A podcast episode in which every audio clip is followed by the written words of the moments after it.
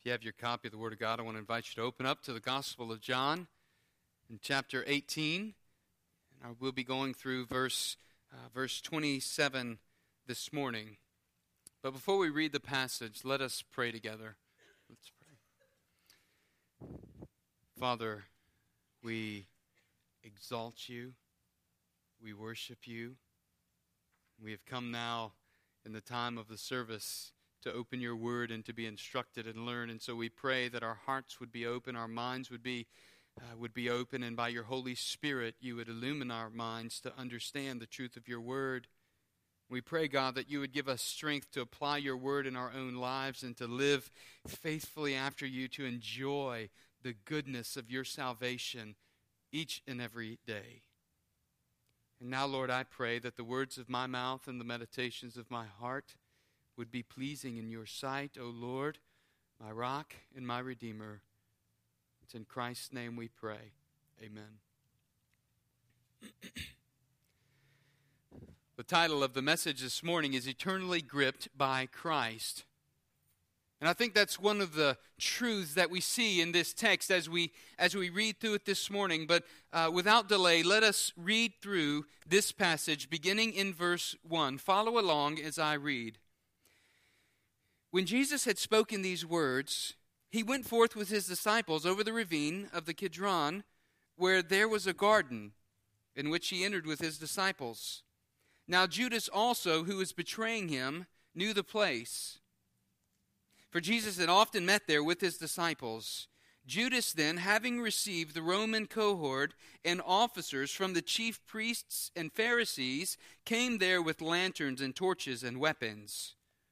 So Jesus, knowing all things that were coming upon him, went forth and said to them, Whom do you seek? They answered him, Jesus the Nazarene. He said to them, I am he. And Judas also, who was betraying him, was standing with them. So when he said to them, I am he, they drew back and fell to the ground. Therefore he asked them again, Who do you seek? And they said, Jesus the Nazarene. And Jesus answered, I told you that I am he. So if you seek me, let these go their way, to fulfill the word which he had spoke. Of those whom you have given me, I lost not one. Simon Peter, then having a sword, drew it and struck the high priest's slave and cut off his right ear. And the slave's name was Malchus. So Jesus said to Peter, Put the sword into the sheath. The cup which the Father has given me, shall I not drink it? So the Roman cohort and the commander and the officers of the Jews arrested Jesus and bound him and led him first to Annas, for he was the father in law of Caiaphas, who was the high priest that year. Now, Caiaphas was the one who had advised the Jews that it was expedient for one man to die on behalf of the people. Simon Peter was following Jesus, and so was another disciple. Now, that disciple was known to the high priest and entered with Jesus into the court of the high priest, but Peter was standing at the door outside. So the other disciple, who was known to the high priest, went and spoke to the doorkeeper and brought Peter in. Then the slave girl who kept the door said to Peter, You're not also one of this man's disciples, are you? He said, I am not. Now the slaves and the officers were standing there, having made a charcoal fire, for it was cold, and they were warming themselves, and Peter was also with them, standing and warming himself. The high priest then questioned Jesus about his disciples and about his teaching. And Jesus answered him, I have spoken openly to the world. I always taught in the synagogue and in the temple where all the Jews come together, and I spoke nothing in secret. Why do you question me? Question those of who heard, question those who have heard what I spoke to them. They know what I said. When he had said this, one of the officers standing nearby struck Jesus, saying, Is that the way you answer the high priest? And Jesus answered him, If I've spoken wrongly, testify of the wrong. But if rightly, why do you strike me? So Annas sent him bound to Caiaphas the high priest. Now Simon Peter was standing and warming himself.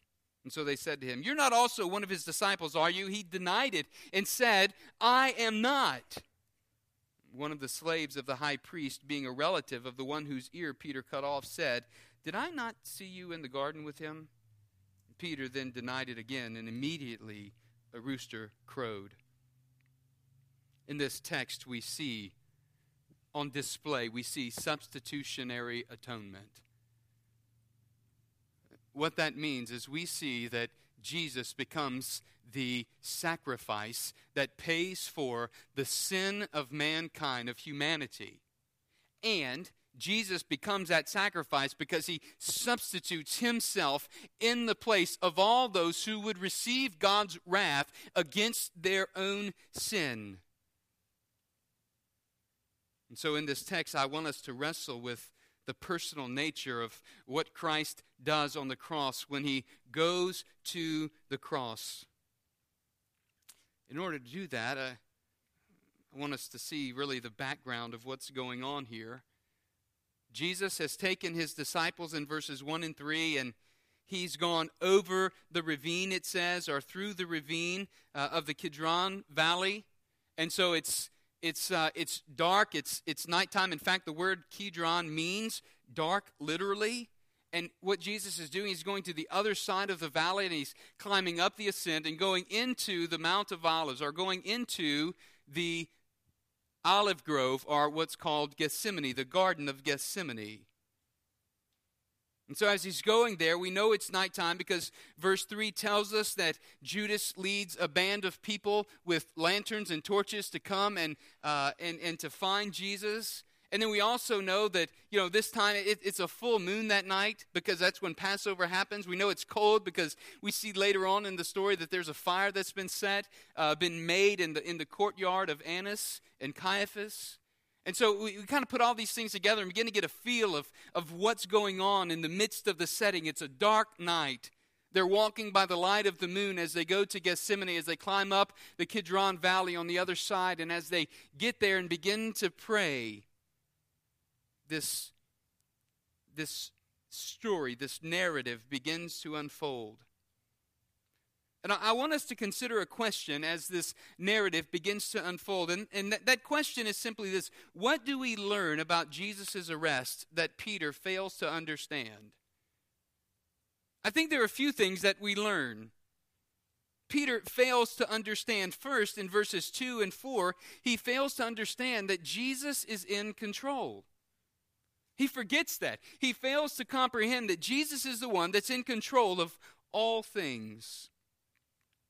You know, several weeks ago, uh, me and a couple of guys, a few guys, went on a fishing trip down to Venice. And while we were uh, down in Venice fishing. We were fishing at the rigs, hopping from rig to rig, and we'd been out there all day. And one of the guys that went on the trip was uh, was Ben, and it was funny because we're we're in the midst of uh, we're in the midst of this uh, this chop and the waves coming uh, coming at us. Well, l- let me back up and tell you what happened. We, we get out there, we're fishing that morning, we're catching a lot of fish, and the guy that was kind of our guide, he says, "Hey, I need to run back in and get some bait." So we said, "Okay." I guess we'll follow you in. We didn't really want to because we were catching a lot of fish. And so we ended up following him, following him in. And then uh, as we're waiting, he decides he was going to go on home. And so we decided, well, that's not fun. And so we decided we're, we're going to go back out. And so as we're heading back out, the squall line begins to come up and, and, and kind of close in. And we thought, well, maybe we can kind of go between and we can make it back out to the rig in time and we'll be fine. And so we're on our way out there, and the waves are getting choppy, and we go from like 20 foot of water to 40 foot of water. And when we do, it kind of, boy, it gets a little bit bigger. And then we go from 40 foot of water into 50 foot of water. And man, the waves are really getting big at this point. They're about four foot waves. And so, you know, we, uh, we get out there, we get to the rig that we're about to set up on, the one where we were catching all the fish, we think anyway. And then we decide, you know what, it's going to be really hard for us to connect to that rig. We, these waves are too bad. We better we better go back in. And so we start making our way back in, and we get around the rig and, and start making our way. We're maybe maybe 300 yards from that rig, heading back towards shore. And all of a sudden, out of nowhere, the motor dies on the boat. Now, the one thing you've got to remember is, as the boat captain, you never, you never show any sign of weakness or that you've lost control. All right. About that time when the motor dies, there's this, you know, when four foot swells, you, you've got some that are maybe a little bit bigger. And so there's this swell that comes over the front of the boat. And now, Ben was sitting in front of the console on the seat, and when that swell came over the front of the boat, he gets up and walks to the back, and he sits down in the back. and, and all this water's coming in, and, and I'm still sitting here thinking, all right, Lord, I hope this motor cranks. So I cranked it back up, and it cranked fine. But about that time, an alarm started going off underneath the console. Well, this alarm is just buzzing real loud, and it keeps buzzing for it's a minute and a half. I mean, I'm not exaggerating. And so at this time, all the guys are looking at me, and there's no, they're not panicking yet, but it's right underneath the service. They, they've got these blank stares as they're looking at me. And I said, Well, guys, I don't know if the motor's going to burn up or not, but I know one thing we can't stay here. And so I just gunned it.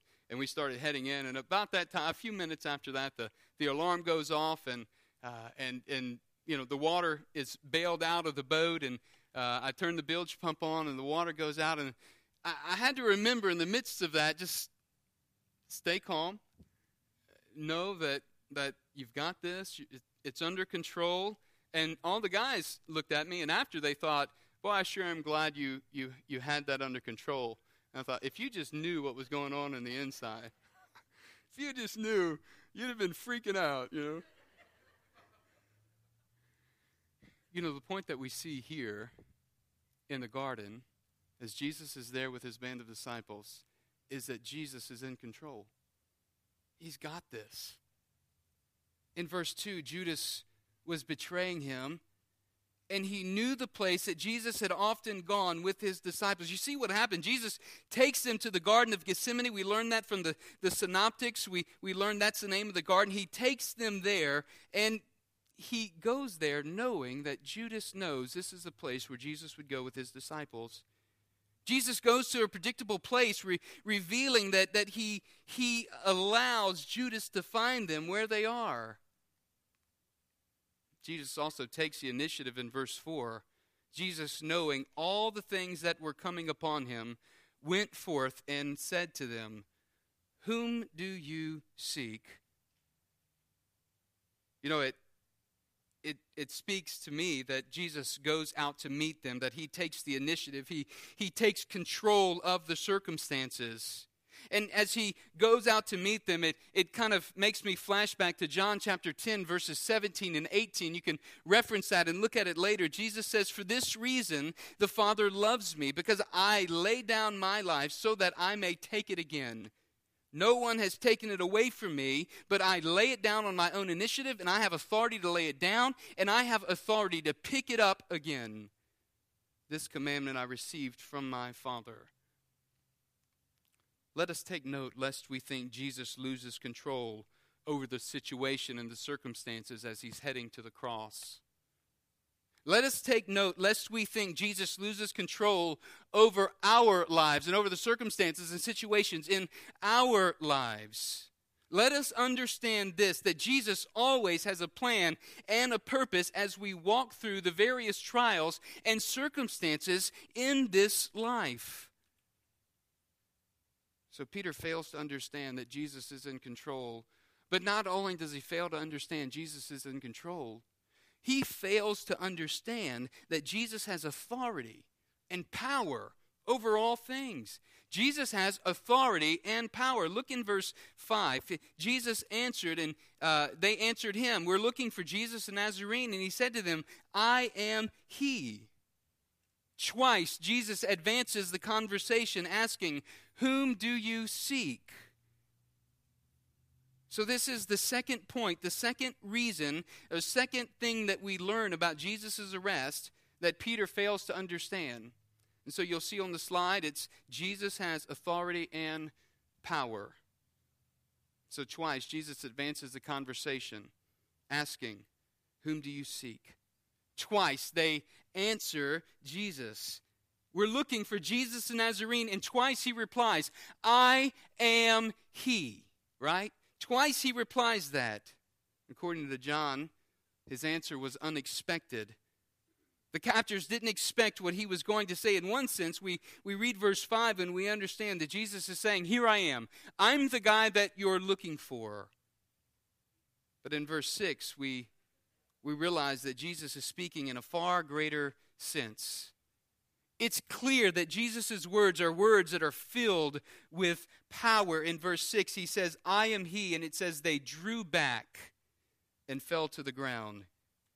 He's spoken of himself in divine language. He shows that the ones who have come to arrest him, that their weapons really have no power. They have nothing that can match against his power and his authority. They fall down at the mention of his name. I want you to know, brothers and sisters, there will be a day when at the name of Jesus every knee will bow and every tongue will confess that Jesus is Lord to the glory of God the Father. It's not if it will happen, it is a matter of when it will happen. You see, Jesus has authority and power over all things. And we, as believers, must battle against the temptation to doubt God's faithfulness in all things. God is faithful, He has authority, and He has power over all things. John 16 33, Jesus says, These things I have spoken to you, so that in me you may have peace. In the world, you'll have what? Tribulation, right? But take heart, take courage. I have overcome the world. Jesus is saying he has authority and power over all things. And in the midst of tribulation, take heart, take courage, because he himself has overcome the world. We can have trust and we can have confidence and we can have faith that he is in control and that he is above all things and he's authority and power over all things. And so get this in verses 8 and 9, when Jesus permits them to arrest him, it's on one condition.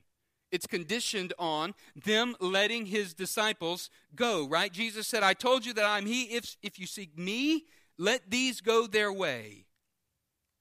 In verse 9 gives us the detail. He spoke this because he had said, it's the fulfillment of the words in John chapter 17, verse 12, in a high priestly prayer of those whom you have given me, I lost not one. Peter fails to understand the third thing. He fails to understand that Jesus must drink the cup from the Father. We see this in verses 10 and 11. Verse 10 Simon Peter, then having a sword, drew it and struck the high priest's slave and cut off his right ear, and the slave's name was Malchus. Now, for any of the hunters in the room, I want to ask you to fill in the blank here. When you aim a gun at prey, the thing that you're hunting, you shoot to kill, right? Not to wound. I, I want to submit to you that Peter was swinging this sword to take Malchus's head off. He wasn't trying to slice his ear. He was trying to deliver a deadly blow. You see, Peter's misplaced zeal reveals his misunderstanding of Christ's mission. Jesus has come to die. He's come to pay the price of sin with his life. And yet, Peter is standing here. He's ready to commit murder in order to stop Jesus from carrying out the mission that he's come for. He's missed. He's missed the mission that Christ has come for. You see, the reality is the only the only way that Jesus will keep and not lose any of his disciples is by drinking the cup of the Father's wrath against sin. Physical swords, physical swords won't win this spiritual battle. And so Jesus tells him, put the sword back into its sheath. In chapter 18, verse 36, as Jesus is being interrogated by Pilate, Jesus answered, My kingdom is not of this world. If my kingdom were of this world, then my servants would be fighting so that I would not be handed over to the Jews. But as it is, my kingdom is not of this realm. You see, Jesus had to pay the penalty that Peter deserved. He had to pay the penalty that I deserve as a sinner. Jesus drink Jesus is drinking of the cup of the Father's wrath means he's going to the cross to pay for sin. This is propitiation. He is making a payment for sin. And as sure as he embraces his destiny by gripping the cup to drink in verse 11, so he grips the souls of his disciples for eternity. He says, Put the sword away. The cup which the Father has given me, shall I not drink it? You know, all of this all of this directs us to see John's culminating theological point in verse 11, and it's right there in verse 11. Only Jesus' death is sufficient to atone for man's sin. Only Jesus' death pays the eternal price to grant the believer peace with God. There's no peace with God outside of the cross of Christ. And we must hear that and we must understand that this morning. No matter how discouraged you get, know that Christ has an eternal grip on your soul if you're a believer. No matter how dark the valley of Kidron that you're walking through, know that Christ is there. He's got a bright hope in Him for you. No matter how much it seems things are out of control, remember that Christ is in control. No matter what authority might come against you, it can't match the supreme authority and power of Christ. And no matter how bad or big your sin is or was, there's one who has suffered the penalty for sin. He drank the cup of the Father's wrath against mankind's sin so that we might have eternal life. He did it. Not Peter, not you, not me. We can't do anything to earn this favor from God. So we must learn only Jesus' death can give us peace with God. The second question we need to consider this morning is what do we learn from Peter's failure during Jesus' trial? We see this in the second half of the text from verses 12 through 27. And this is the practical side of Jesus' encounter with the arresting party. In verses 12 through 14, Jesus is arrested, and in verses 19 through 24, he's interrogated. But Peter, three times, denies Christ. We see that kind of bracketed around this interrogation in verses 15 through 18. And then the second and third time, we see it in verses 25 through 27. And in so doing, when Peter denies Christ, he's fulfilling the prophecy that Christ has spoken just a few moments ago in John chapter 13, verse 38, when Jesus answered, Will you lay down your life for me? Truly, truly, I say to you, a rooster will not crow until you deny me three times. Listen, Peter, Peter had messed up. Peter had he had failed miserably. He had succumbed to the unthinkable. Lord, I'll die for you. No, you'll deny me. No, I'll never deny you. Matthew 26, 75 records that Peter went out and he wept bitterly after he denied Christ. Have you ever failed miserably? I mean, just fell flat on your face. So much so that you didn't see how things could be made right. You know what I found? I found that if we're if we're open in the midst of our failures, that there can be great opportunity for growth. But if we hang on to them, allow them to weigh us down, if we don't look to Christ for forgiveness and redemption, then we're unable to overcome you know, I, I think we're reminded of two truths this morning through Peter's failure that will serve us as a great word of encouragement. And the first one is this that Jesus knows, listen to this, he knows abandonment, rejection, and isolation. Jesus knows abandonment, rejection, and isolation. In verses 15 through 16, we get this odd detail that isn't recorded in the other synoptic gospels. Um, it's the detail that there's a second disciple with Peter, and he's the one that gets Peter into the door.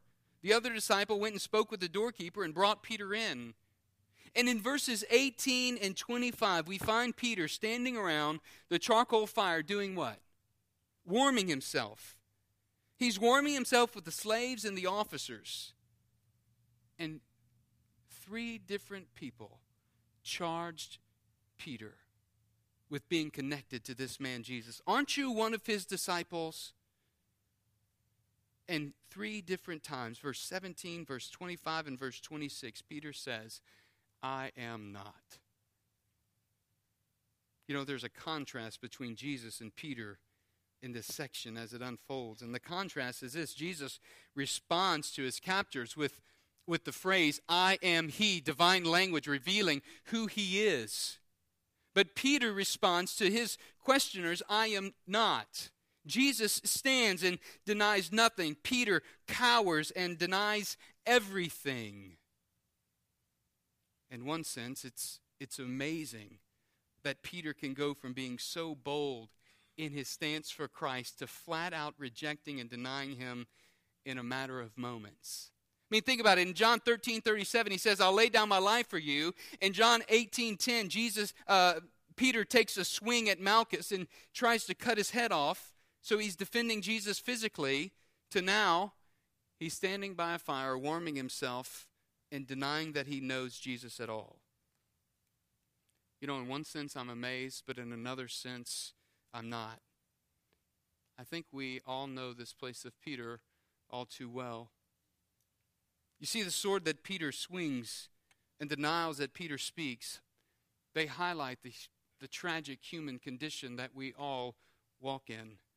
We're all sinners who take our lives into our own hands, and all too often we forsake our trust in God. We operate with our mind set on the will of man and not set upon the work of God. The picture of Peter's failure causes us to look past Peter and examine our own relationship with Christ. Peter's inability to stand by Christ points us to our own inability to stand for Christ. In many ways, so many ways. To what responsibility has Christ called us? What responsibilities and gifts has, has Christ entrusted to us? Believer, are you championing the, the purpose and the mission of Christ individually in your life? Or are we championing that as a, as a congregation here in Baton Rouge? From our deacons engaging in deacon ministry to our Sunday school teachers effectively teaching and, and leading Sunday school classes, to our home groups and experiencing community together. Brothers and sisters in Christ, are we, we edifying one another? As we saw last week, this charge to unity in the faith, which becomes the evangelistic appeal to the world that we are in. Are, are we using our words to build others up or to tear others down? Are we, are we giving an effervescent um, witness to the community? I mean, when people in our circle of influence hear us speak about our congregation, are they drawn to want to come here and, and, and know the intimate fellowship that we have at Crosspoint? I want to encourage us that this is how it, it ought to be. Are we living in presumptuous sin? Are we tolerating sinful habits in our own lives? Listen, are we allowing sin to remain in our lives so that it separates us from the body of Christ? You know as well as I do that when sin enters into our lives and, and remains unchecked, it leads us to a place of isolation where we withdraw from the body and we, we don't want to walk in accountability with others. So that when others maybe come to us and, and bring accountability before us, we, we shun them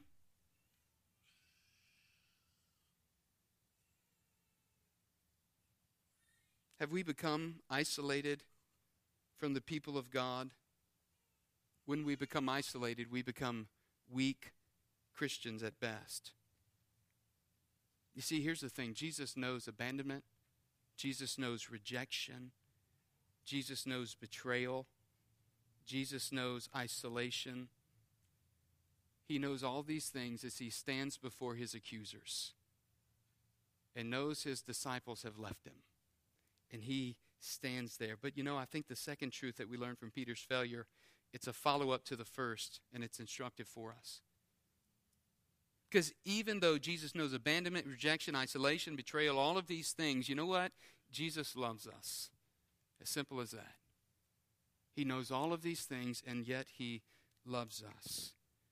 As serious as Peter's disowning Jesus was, Jesus extended grace and forgiveness to him, and he restored Peter to fellowship.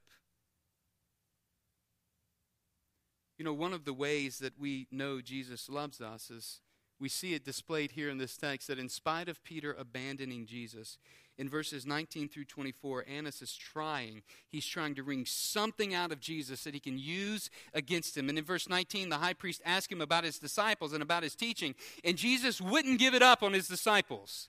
He wouldn't even comment on his disciples. He was protecting them till the end. He wouldn't budge. Even though they've abandoned him, he wouldn't budge. He, then in, in verse 22, he struck. In verse 22, when he had said this, one of the officers standing nearby struck Jesus in the face. Doesn't say in the face, but that's where he struck him. And he says, Is that the way you answer the high priest? And Jesus, a million thoughts could have gone through his mind. I know would have gone through my mind if somebody struck me unjustly. With a thought, Jesus could have caused that man's hand to be drawn back withered. With a thought, Jesus could have made that man fall to the ground and die. But yet, Jesus looked upon that man with love. He looked upon him with compassion. Jesus looked upon that man as he stood there innocently, yet condemned even before a fair trial, as he stood there powerful, yet appearing to be powerless.